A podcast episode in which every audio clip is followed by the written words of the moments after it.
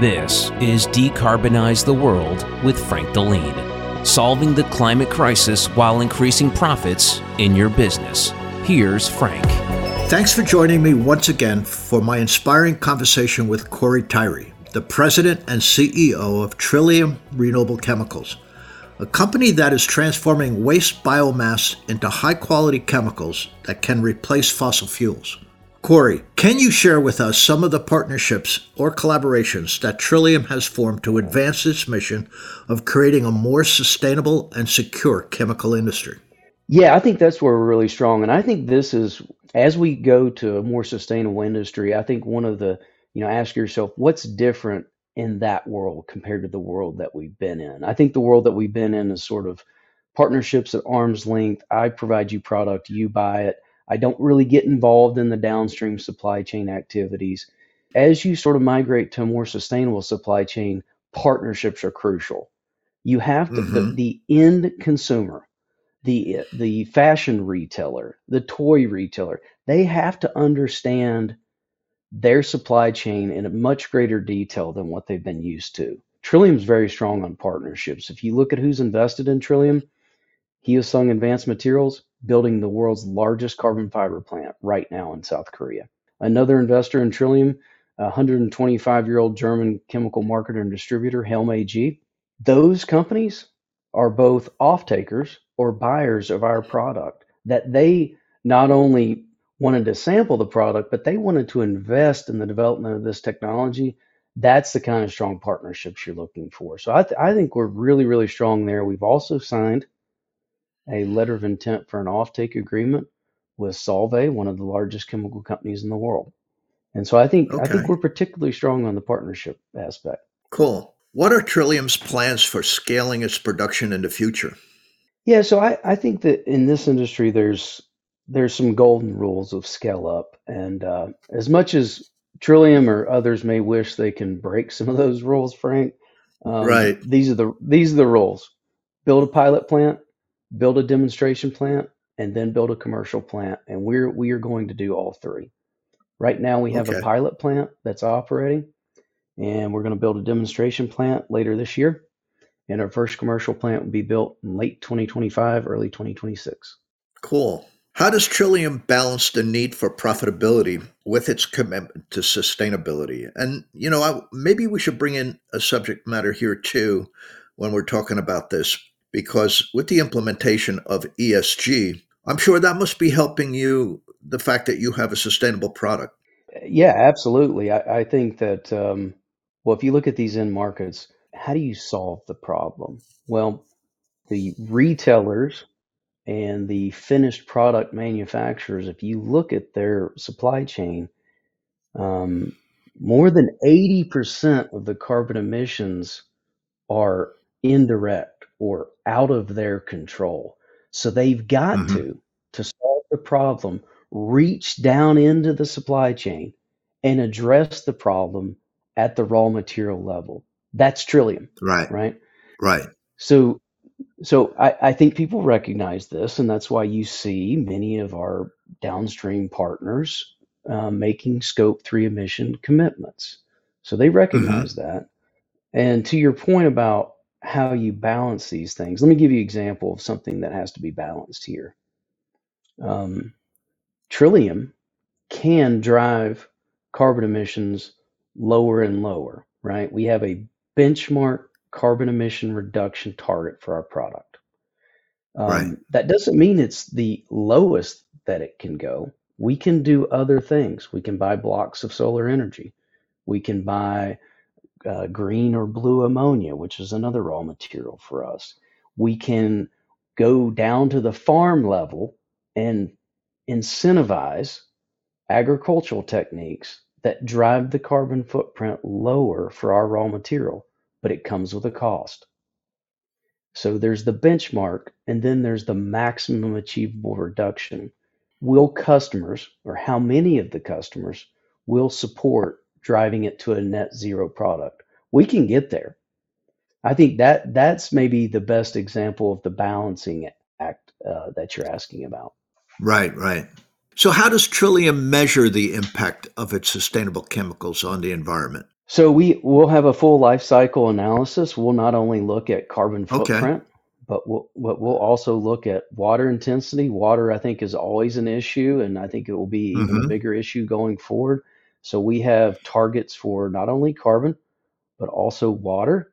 Um, Mm-hmm. and we have a benchmark target and we have a stretch target. And we have life cycle analysis that will be performed by independent parties from cradle all the way to grave for our product uh, that will Mm-hmm. that will show not only carbon but also water and other aspects of our product. Excellent. What do you believe is the future of sustainable manufacturing in the chemical industry? I, I, think I think there's going to be um, a, a wide range of solutions here, and I, I, um, although I certainly believe Trillium is going to be successful in a big part of uh, decarbonizing our particular chain, um, I, I think you're going to see a lot of actions. I think you're going to see companies in the market today, for example, do the following: they're going to buy blocks of solar power. They're going to uh, generate steam from renewable natural gas. They're going to Mm-hmm. improve the energy efficiency of their existing plants. They're Mm-hmm. going to make ec- incremental improvement to the existing plants. So I don't think the existing plants are going anywhere. So I think you're going to see those actions taken. Um, then I think you're going to see companies like Trillium come bring to the market a product that makes a step change, not an incremental improvement in the carbon footprint of the product, but a but a step change, and that requires the use of bio-based raw materials and green processes. So I think I I wish there was a silver bullet, Frank, but I, I think we're going to see a wide range of solutions deployed to achieve the carbon commitments. Yeah, I, I agree with you. Can you discuss any potential regulatory or policy changes that could impact Trillium's operations in the future from either a negative or a positive aspect? There's a lot. There's a lot there, right? Um, Mm-hmm. you know, the these raw materials, in our case, glycerin. What is what is the true raw material? Glycerin, of course, not found in nature, right? What is it made from? Well, in the U.S., it's soybean. In Mm-hmm. Asia, it's mainly palm oil. In Europe, it's mainly rapeseed. What are the policies around the production of those agricultural feedstocks? If the development of those agricultural products proceeds in a way that's irresponsible, right? For example, with palm oil, palm oil production led to widespread deforestation in Southeast Asia. Um, I think most of that's been stopped. There's been helpful Mm-hmm. regulations. There's been a nonprofit uh, institutions formed that protect and ensure against that. But we have to be careful that as these industries develop, that they're supported by policies and regulations that don't give some of these feedstocks a bad bad reputation. So policy is a key aspect of this, and the I think what really matters is those regulations keeping pace with the development of the industry. So, what message do you hope Trillium's success will send to other companies in the chemical industry? Um, yeah, that's a good question. Here's here's what I think the message is, Frank. Lots of businesses are built on the idea that the future is not going to look like the past. The past in this industry was a new product is successful only if it brings a unique technical or cost advantage. I don't That's think that's necessarily true in the future. Okay. And this is why people invested in Trillium because they believe that bringing to market a product with a unique sustainability feature has value. And the reason why they believe that is the end consumer, more than 50% of the end consumers in this particular market say that they will pay a premium for a more green product, right? Is that true or not? I think it is. Well, sometimes you have a carbon tax that's added to products too. Um, you know, especially we see in Europe with cap and trade.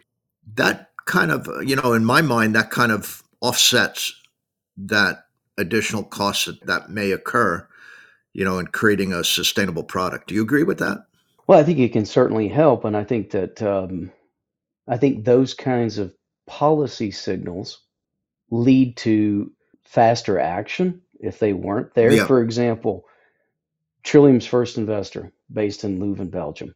Why was our first investor based in Europe? I suspect it ties closely to sort of the sentiment that, uh, that, that that's derived from the policies that you're talking about. Um, Right. so I think the Europeans are often the first movers, and I think that can have a sort of a, uh, r- really create momentum for investment and and and attracting these kinds of manufacturing plants and and further incentivizing them with economic development incentives. Why? Because they're afraid they're going to lose their existing plants, right? So I, I, I think it a- absolutely has helped Trillium that uh, that those kinds of policies exist in certain places in the world. Great. I, want to thank you for uh, your work that you're doing at Trillium. Uh, I think this is exciting. People don't realize it's all the way down to supply chain. You know that we have to work on reducing our carbon footprint, and and I wish you success in in what you do. And you know this kind of this wraps up the questions I have right now. If there's anything you want to add, feel free. No, uh, Frank, thanks for the opportunity. Really, really appreciate the questions. Felt like you uh, the, the questions are right on the mark, and I appreciate the opportunity to share our answers with your listeners. Thank you for being on our show.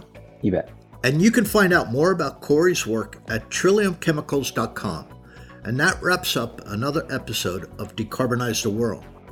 I hope you enjoyed the show. And if you did, make sure you take a second to subscribe so you automatically get my new shows when they drop.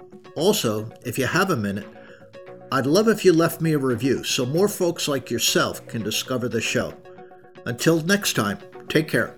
This has been Decarbonize the World with Frank Deline. To connect with Frank and to learn more about clean energy, reducing fossil fuels, and increasing profits, go to frankdeline.com. Decarbonize the World is a production of Advantage Audio.